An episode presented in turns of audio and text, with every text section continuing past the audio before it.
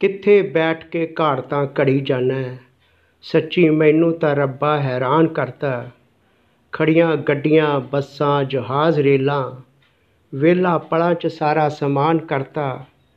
ਪੰਛੀ ਚਹਿਕਦੇ ਸੁੱਖ ਦਾ ਸਾਹ ਆਇਆ। ਪ੍ਰਦੂਸ਼ਣ ਰਹਿਤ ਅੱਜ ਸਾਰਾ ਅਸਮਾਨ ਕਰਤਾ।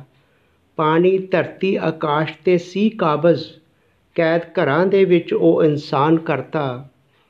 ਖੱਬੀ ਖਾਨ ਕਹਾਉਂਦਾ ਸੀ, ਜੋ ਬਾਲਾ ਬਿਟ ਬਿਟ ਦੇਖਦਾ, ਫੇਲ ਵਿਗਿਆਨ ਕਰਤਾ, ਸਭ ਆਸਤਿਕ ਨਾਸਤਿਕ ਮਾਂਜ ਧਰਤੇ, ਮਾਲਕ ਇੱਕ ਹੈ, ਫਿੱਟ ਗਿਆਨ ਕਰਤਾ, ਤੇਰੀ ਮੌਤ ਦੇ ਜਾਦੂ ਨੂੰ ਵੀ ਮੰਨ ਗਿਆ ਮੈਂ, ਇਕੱਠਾ ਵੇਦ ਗ੍ਰੰਥ ਕੁਰਾਨ ਕਰਤਾ, ਇੱਕ ਮਿੰਟ ਦਾ ਜਿਸ ਤੇ ਕੋਲ ਟਾਈਮ ਨਹੀਂ ਸੀ, ਮਾਰੀ ਫੂਕ ਤੇ ਵੇਲਾ ਜਹਾਨ ਕਰਤਾ, ਗੁੱਸਾ ਕਰਿਓ ਨਾ ਪਰ ਇੰਨਾ ਸੋਚਿਆ ਨਹੀਂ।